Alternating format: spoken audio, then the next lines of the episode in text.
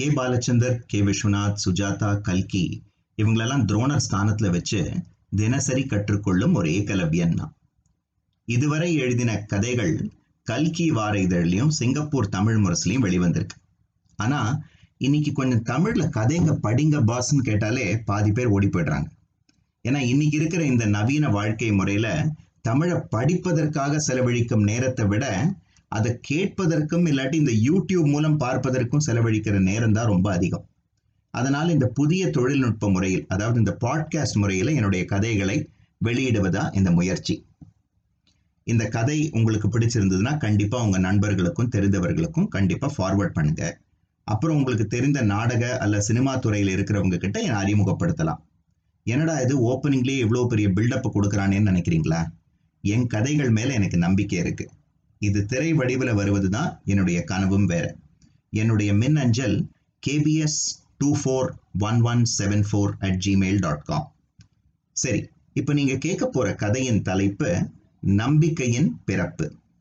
இந்த கதையுடைய நாயகியின் பெயர் ஆனந்தி. தன்னுடைய தந்தையை இழந்து நிற்கக்கூடிய இந்த நேரத்துல ஆனந்தியின் வாழ்க்கையில நம்பிக்கையின் பிறப்பா எது அமைவது என்பதுதான் இந்த கதை. சரி இப்போ இந்த கதைக்குள்ள செல்வோமா?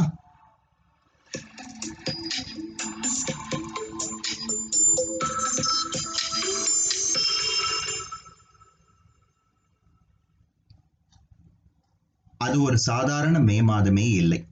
அப்படி ஒரு வெப்பம். சூரியனுக்கு சிங்கப்பூர் மீது அப்படி என்ன கோபமோ தெரியவில்லை. பச்சை பசேலாக இருக்கும் சிங்கப்பூர் இப்போது மழையின் வாசம் காணாத ஒரு பாலைவனம் போல் காட்சியளித்தது.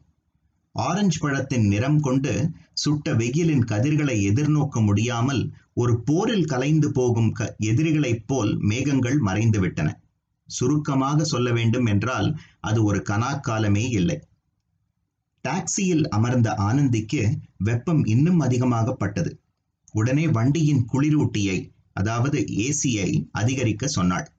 ஆனாலும் வெப்பம் தணிந்தால் மாதிரி தெரியவில்லை. ஏனெனில் வெப்பம் அவள் மனதில் இருந்தது.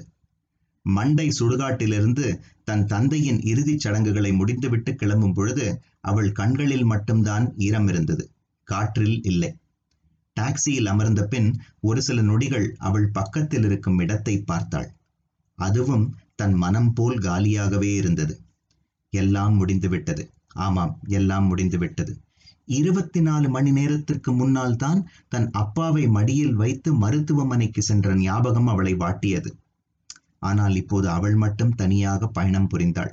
அந்த சுடுகாட்டில் இருக்கும் ஒரு தனி மரம் போல் அவள் வாழ்க்கை மாறிவிட்டது. எங்க போகணுமா என்று டாக்ஸி டிரைவர் கேட்டபோது ஆனந்திக்கு ஒரு சில நிமிடம் பேசக்கூட முடியவில்லை. தன்னை ஆஸ்வாசப்படுத்திக் கொள்ள கொஞ்சம் தண்ணீர் பருகினாள். ஆனாலும் தன் நாக்கு வறண்டு போயே இருந்தது. அவர் மீண்டும் எங்க போகணுமா என்று கேட்டபோது பெடாக் என்று மட்டும் சொன்னாள். டாக்ஸி டிரைவர் அதற்கு மேல் ஒன்றும் கேட்கவில்லை. தன்னுடைய பின்புற கண்ணாடியில் ஒரு நொடி அவளை பார்த்தார். வண்டி மெல்ல நகர்ந்தது. ஆனந்தியும் தன் மனதில் இருக்கும் துயரத்தின் பிரதிபிம்பமாக அந்த வெறிச்சோடிய மே மாதத்தை கருதினாள். வண்டி சிறிது தூரம் சென்றதும் டாக்ஸி டிரைவர் மீண்டும் பேசினார். எந்த வழியா போகணுமா ஈஸ்ட் கோஸ்ட் நெடுஞ்சாலை எடுக்கட்டுமா? இல்லாட்டி பெடாக் நெடுஞ்சாலை எடுக்கணுமா? அந்த கேள்வி அவள் மனதை வாட்டியது. வாழ்க்கையில் செல்லும் பாதை முக்கியமா? அல்லது அடையும் இலக்கு முக்கியமா? எப்போதும் அவளுக்கும் அவள் தந்தைக்கும் ஏற்படும் ஒரே விவாதம். இலக்குத்தானே முக்கியம் என்று அவள் வாதாடுவாள். இப்போது அவள் நினைப்பை மீண்டும் டாக்ஸி டிரைவர் கலைத்தார். எப்படி போகணுமா ஆனந்தி மெல்ல ஈஸ்ட் கோஸ்ட் நெடுஞ்சாலை வழியா போங்க அங்கிள் என்று சொன்னது அவள் தந்தையின் வாதத்தை ஆமோதிப்பது போல் இருந்தது. ஆனந்தி சிறு வயதிலேயே தன் தாயை இழந்தவள். அப்படித்தானே எல்லோரும் சொல்லி அவளுக்கு தெரியும்? அவள் தாயை பார்த்த ஞாபகம் கூட அவளுக்கு இல்லை ஏன்? அவள் தாயின் படம் கூட அவள் வீட்டில் இல்லை. இதை பற்றி அவள் தந்தையிடம் கேட்கும் பொழுது தப்பு பண்ணிட்டேம்மா. பழைய வீட்டை காலி பண்ணும்போது அம்மா படம் தொலைஞ்சு போயிடுச்சுமா. ஆனா நீ ஒன்னும் கவலைப்படாத ஆனந்தி. நீ அச்சு உங்க அம்மா மாதிரியே இருக்க. உன்னை பார்த்தா உங்க அம்மாவை பார்க்கவே வேணாம் என்று அவர் கூறுவது வழக்கம். காலப்போக்கில் அவளும் அதை பற்றி கேட்பதை மறந்துவிட்டாள். டாக்ஸி இப்பொழுது ஈஸ்ட் கோஸ்ட் நெடுஞ்சாலைக்குள் சென்றது. அந்த கடலின் காற்றை அவள் உணர விரும்பினாள். மெல்ல கண்ணாடியை இறக்கிய போது காற்று தன்னை தழுவியதும் நேற்றைய நினைவுகள் அவள் மனதை வருடின. எவ்வளவு முறை தன் தந்தையோடு இங்கே வந்து விளையாடியிருப்பாள். சிறுவயதில் வார விடுமுறை என்றாலே பீச் தான் அவர்கள் உலகம். அப்பாவும் பெண்ணும் அந்த அலையில் காலை நினைத்து பின் சேர்ந்து புளிசாதம் சாப்பிடுவதை அவள் இன்னும் மறக்கவில்லை. மீண்டும் ஒரு விரல் ஒரு முறை தன் விரல்களை நுகர்ந்து பார்க்க மூக்கின் அருகே எடுத்து செல்ல தோன்றியது. அந்த மணல் அலை காற்று மனம் என்று எதுவும் மாறவில்லை. அவை அனைத்தும் வருவோருக்கு நல்ல நினைவுகளைத்தான் கொடுக்கிறது. ரயில் சிநேகம் போல. இன்று ஒரு குடும்பம் வரும் நாளை இன்னொன்று. நினைவுகள் மட்டும்தான் இருக்கும். டாக்ஸி இப்போது பெடாக் சென்றடைந்தது. வீட்டில் குமார் மாமாவும் ஷீலா ஆண்டியும் இருந்தார்கள். என்ன சொல்லணும்னே தெரியலம்மா. உங்க அப்பா தேவாவும் நானும் நாற்பது வருஷமா ஃப்ரெண்ட்ஸுமா தேவா உன்னை கண்ணுல பொத்தி பொத்தி வளர்த்தான். நீனா அவனுக்கு உசுருமா. உனக்கு என்னவாச்சும் நடந்தா அவன் அப்படியே பதறி போயிடுவான். இப்போ உன்னை தனி மரமா விட்டுட்டு போயிட்டானேம்மா என்று குமார் மாமா அத்தோடு நிற்கவில்லை. உன்னை எப்போ அவன் என்று அவர் மீண்டும் சொல்ல ஆரம்பித்தாரோ ஷீலா ஆண்டி அவர் கைகளை பற்றினார். குமார் மாமா சற்று நேரம் அழுது முடித்த பிறகு மீண்டும் பேச ஆரம்பித்தார். சரிம்மா ஆனந்தி கொஞ்சம் கேட்டுக்க. உங்க அப்பா உயில் எழுதியிருக்காருமா படிக்கிறியா கேட்கறியா? என்று தன் தன்களில் தழும்பிய தண்ணீரை துடைத்து கொண்டே படிக்க ஆரம்பித்தார். அடுத்து அவர் படித்தது ஆனந்திக்கு ஆச்சரியமாக இருந்தது. எதிர்பார்த்தது போல் தன் வீட்டை ஆனந்திக்கு கொடுத்ததில் அவளுக்கு ஆச்சரியமில்லை. ஆனால் அவர் வங்கியில் வைத்திருந்த இரண்டு லட்சம் வெள்ளி காசை அதாவது இரண்டு லட்சம் டாலரை எங்கோ சென்னையில் இருக்கும் மயிலாப்பூரில் உள்ள ஹரிஜன் சேவாலயா என்ற அனாதை இல்லத்திற்கு எழுதி வைத்திருந்தார். அப்பா ஏன் இப்படி செய்தார்? என்ன காரணம்? என்ற கேள்வி அவளை வாட்டியது. அதில் இன்னொரு ஆச்சரியம் என்னவென்றால் அந்த பணத்தை ஆனந்தி நேரில் சென்று தன்னுடைய பிறந்த நாளான ஜூலை இருபத்தி மூன்று அன்று கொடுக்க வேண்டும் என்று மட்டும் அவள் அப்பா உயிலில் எழுதியிருந்தார். அதற்கு மேல் குமார் மாமா ஒன்றும் சொல்லவில்லை. திரும்பி வருகிறோம் என்று கூட சொல்லாமல் கிளம்பி விட்டார்கள். ஆமாம் இறந்த வீட்டில் யார்தான் திரும்பி வருகிறோம் என்று சொல்லப் போகிறார்கள். அந்த அமைதியில் மீண்டும் ஆனந்தி தன்னை தனி மரமாகவே எண்ணினாள். மயிலாப்பூர் சென்னை. சிங்கப்பூரின் மேல் கொண்ட அதே கோபம் சூரியனுக்கு சென்னை மீதும் வைத்துள்ளான் போல். எங்கு பார்த்தாலும் ஜனப்பெருக்கம்.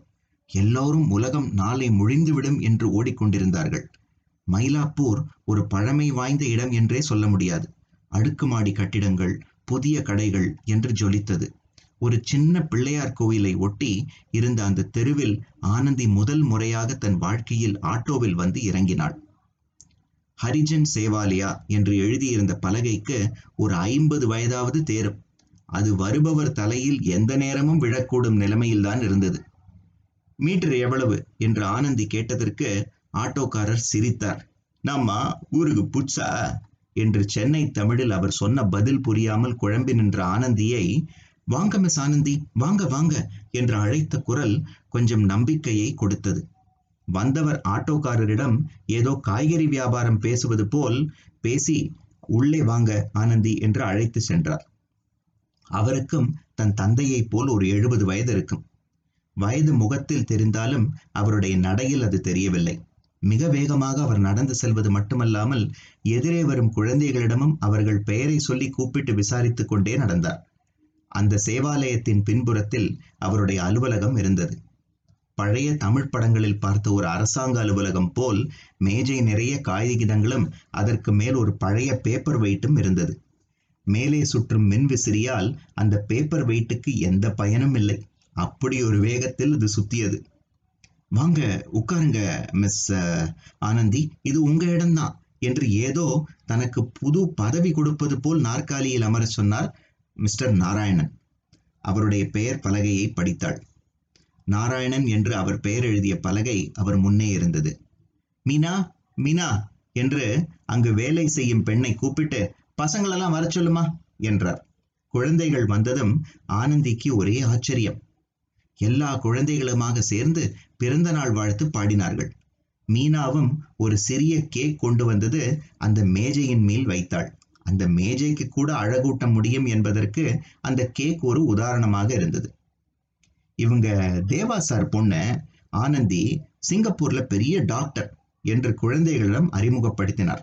தேவா சார் வந்து நம்ம சேவாலயத்திற்காக நிறைய உதவி பண்ணியிருக்கார்.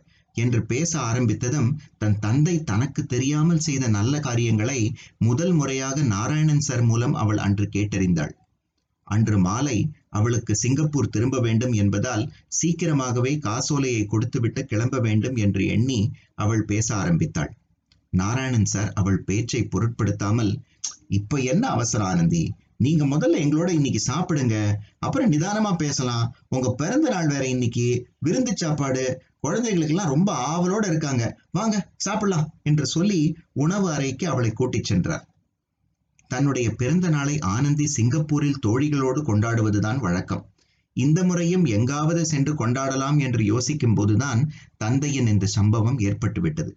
இன்று முதல் முறையாக தன் பிறந்த நாளை ஒரு சேவாலயத்தில் கொண்டாடினாள். சிங்கப்பூரிலிருந்து வந்திருக்கும் அக்காவோடு சாப்பிடுகிறோம் என்ற சந்தோஷத்தில் இருந்த குழந்தைகளின் சிரிப்பில் அமைதியை கண்டாள். மணி இரண்டாகி விட்டது. மீண்டும் நாராயணன் சார் அறைக்கு சென்று அமர்ந்தாள். அவர் வந்ததும் சார் எங்க அப்பா தேவநாதன் உயில் படி இந்த காசோலையை உங்ககிட்ட கொடுக்கணும். வாங்கிக்கங்க. அப்புறம் பிறந்தநாள் சாப்பாட்டுக்கு ரொம்ப நன்றி என்று வந்த வேலையை முடிக்க நினைத்து அந்த காசோலையை நீட்டினாள். நாராயணன் சார் ஒன்றும் பேசவில்லை. சற்று நேரம் அவளை பார்த்தார். பின்னர் ஏதோ பின்புறம் ஒரு பழைய அலமாரி பக்கம் சென்றார். ஒரு ஐந்து நிமிடம் கழிந்து வந்தவர் கையில் ஒரு கோப்பு இருந்தது. அந்த கோப்பில் அவ்வளவு புழுதி. அதில் ஒரு பக்கத்தை எடுத்து ஆனந்தியிடம் நீட்டினார். அதில் நாள் இருபத்தி மூன்று ஜூலை ஆயிரத்தி தொள்ளாயிரத்தி எழுபத்தி எட்டு என்று குறிப்பிட்டிருந்தது. தேவாவும் நானும் பாலிய நண்பர்கள்மா. ஒரே கிராமம். ஒன்னா வளர்ந்தோம். ஒன்னா படிச்சோம். படிச்சு முடிச்ச பின்பு தேவாவுக்கு சிங்கப்பூர்ல ஒரு வேலை கிடைச்சது. நான் இங்க சென்னை வந்துட்டேன். கொஞ்ச வருடம் கழிஞ்சு தேவாவுக்கும் கல்யாணம் நிச்சயம் ஆச்சு. அன்னைக்கு நாள் இருபத்தி மூணு ஜூலை ஆயிரத்தி தொள்ளாயிரத்தி எழுபத்தெட்டு அதுக்கு முந்தின இரவு தேவா என்னோட இந்த சேவாலயத்துல தான் தங்கியிருந்தான். இரவு நல்ல மழை. விடிஞ்சா கல்யாணம். காலையில கல்யாணத்துக்கு கிளம்பும் போது ஒரு வெள்ளை துணியில யாரோ ஒரு குழந்தைய சேவாலயம் முன்னாடி போட்டிருந்தாங்க. குழந்தைக்கு நல்ல ஜுரம். நீ கிளம்பு தேவான்னு சொல்லியும் கேட்காம அவனும் என்னோட டாக்டரை பார்க்க வந்தான். எல்லாம் முடிஞ்சு மண்டபம் போகும்போது முகூர்த்தம் தப்பிடுச்சு. பெண் வீட்டுக்காரங்களுக்கு நல்ல கோபம். இப்போ கையில ஒரு குழந்தையோட வேற தேவா போய் நின்னதும் நிலைமை ரொம்ப மோசமாயிடுச்சு. கல்யாணம் நின்று போயிடுச்சு. அந்த குழந்தைய தானே வளர்க்க முன் வந்தான். எல்லோரும் எதிர்த்தாங்க. யார் சொல்லியும் கேட்காம அவனே தத்தி எடுத்தான். சிங்கப்பூர் வேற கூட்டி சென்றான். இன்னைக்கு அந்த குழந்தை சிங்கப்பூர்ல ஒரு பெரிய டாக்டர் என்று அவளை பார்த்தார். இந்த விஷயம் என்ன தவிர குமார் மாமாவுக்கும் ஷீலா ஆண்டிக்கு மட்டும்தாம்மா தெரியும் என்று அவர் சொல்லி முடித்த போது தன்னை ஏன் அப்பா எப்போதும் கடவுளின் குழந்தை என்று அழைப்பார் என்று ஆனந்திக்கு அப்போதுதான் புரிந்தது. ஆனந்தி சிறிது நேரம் அமைதியாக இருந்தாள். அந்த சிறிது நேர அமைதிக்கு பின்னர் காசோலையை எடுத்துக்குங்க. அப்பாவோட கடைசி ஆசை என்று மட்டும் சொல்லி நீட்டினாள். நாராயணன் சார் ஒன்றும் சொல்லவில்லை. காசோலையை அவர் பக்கம் வைத்துவிட்டு கிளம்பினாள். சற்று தூரம் போன பிறகு வந்தாள். அவள் மனதில் ஒரு தெளிவு இருந்தது. சார் நானும் ஒரு ஆனந்தியை தத்தெடுக்க விரும்புறேன். என்ன செய்யணும்னு சொல்லுங்க என்றாள். ஆனந்தியின் வாழ்க்கையிலும் ஒரு நம்பிக்கை பிறந்ததைக் கண்டு நாராயணன் சார் முகம் மலர்ந்தார்.